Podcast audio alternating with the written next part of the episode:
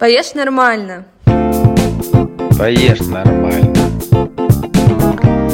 Поешь нормально. Поешь нормально. Поешь нормально. Поешь нормально. Поешь нормально. Поешь нормально. Привет! Это Наталья Захарьяш и подкаст о еде во всех ее проявлениях «Поешь нормально».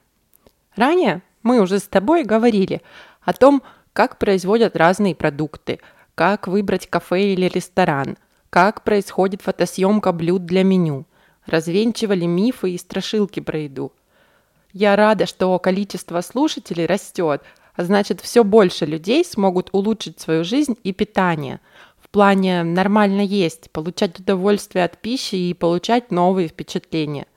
Говорят, что привычка пробовать новое развивает и формирует новые нейронные связи в мозге. Новые блюда тоже, естественно, к этому относятся.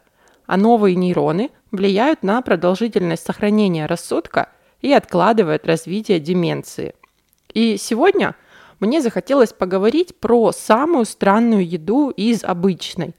То есть не какие-то национальные блюда, какой-нибудь сюрстрёминг, не те блюда, которые имеют странный вид, необычный вкус или неожиданный способ приготовления, спорные ингредиенты. Э, есть блюда, для первой дегустации которых необходима смелость и любопытство.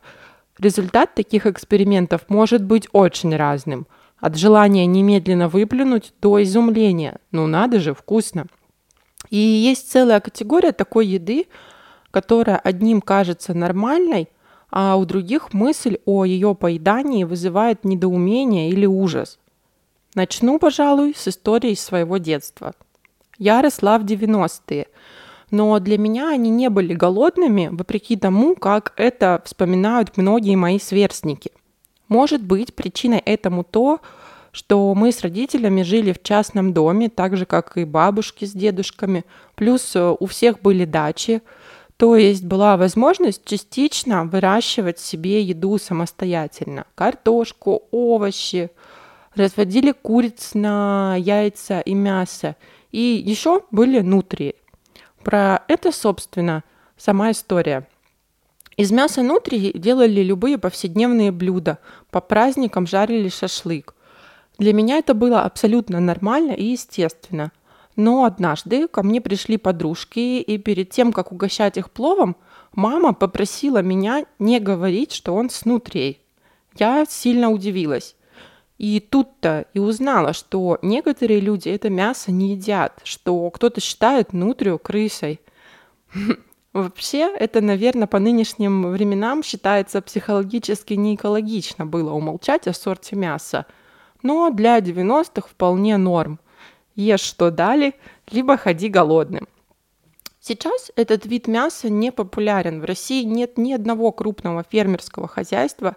В сетевых магазинах его не найдешь, хотя еще в 1974 году в НИИ пушного звероводства была проведена дегустация, и мясо нутрии признали не только пригодным для употребления в пищу, но и гораздо более вкусным, чем говядина и крольчатина, а также более диетическим. В мясе нутрии содержится больше кальция, магния и основных витаминов, чем в привычной нам говядине. Также оно превосходит курятину и говядину по содержанию лизина и фенилаланина, незаменимым аминокислотам. На вкус нутрия немного напоминает крольчатину, но не имеет яркого кроличьего запаха и привкуса – Точнее всего, сравнить ее с темным мясом бедра индейки. Купить сейчас можно на рынке или в магазинах, где продают дичь. Я знаю, в Москве есть магазины «Дикоед». А ты поделись со мной, где тебе встречалась нутрятина в твоем городе. Глядишь, мы с тобой соберем гайд. Телеграм и почта, как обычно, есть в описании выпуска. Но у некоторых в те же 90-е была еда, которая кажется странной даже мне. Один из моих друзей неоднократно рассказывал, что они ели голубей. Я даже считала это все выдумкой, но только до тех пор, пока это же самое не сказала его мама. Голубей они ловили э, диких, разумеется, не в центре города, а на элеваторе. Там хранится зерно и что-то постоянно просыпается. И птицы такие получаются откормленные, ну, практически как э, мраморные. Для голубиного мяса даже есть э, специальный термин сквоб. Это как для мяса коров говядина. Сквоб обычно считается деликатесом. Пишут, что мясо нежное, сочное и обладает более богатым вкусом, чем другие виды мяса птицы. Тушка содержит относительно мало мяса. Основная его часть сконцентрирована в грудке, которая весит в 5 раз больше, чем ножки. Кожа жирная, как у утки, а мясо очень постное, темного цвета, легко усваивается, богато белками, витаминами и минералами. Говорят, что мясо сквоба имеет шелковистую текстуру, настолько оно нежное и тонкое по структуре. Вкус сквоба более мягкий, чем у дичи, обладает легким ягодным ароматом.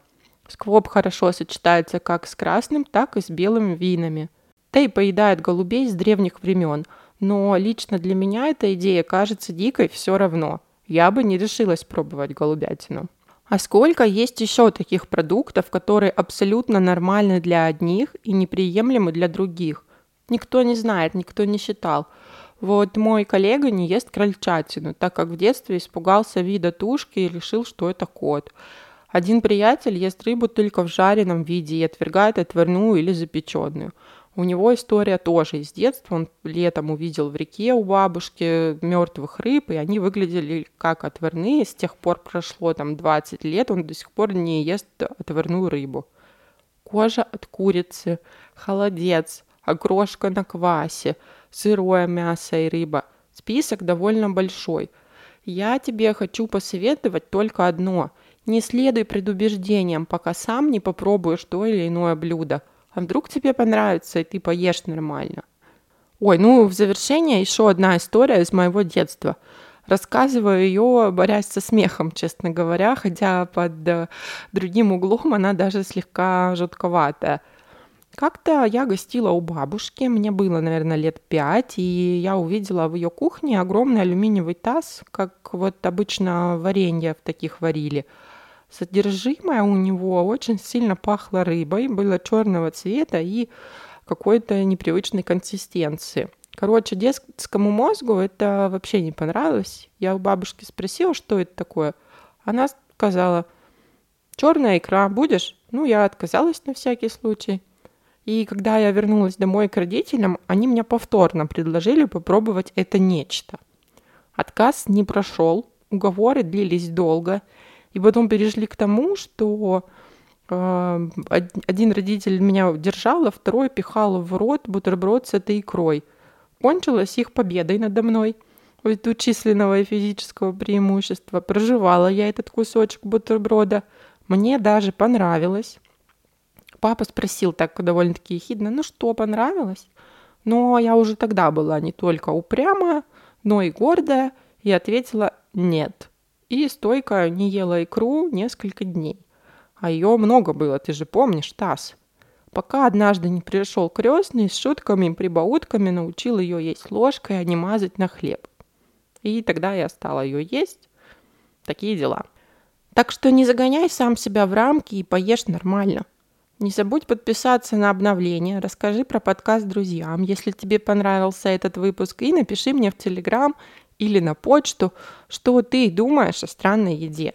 Кроме того, у подкаста есть сообщество ВКонтакте. Там я стала делиться новостями из мира еды, которые не тянут на отдельный выпуск, но обсудить их было бы интересно. Тем более, что это единственное место, где можно оставлять комментарий к выпуску. Не скучай, скоро услышимся. Пока-пока. Поешь нормально. Поешь нормально. Поешь нормально. Поешь нормально. Поешь нормально. Поешь нормально. Поешь нормально. Поешь нормально.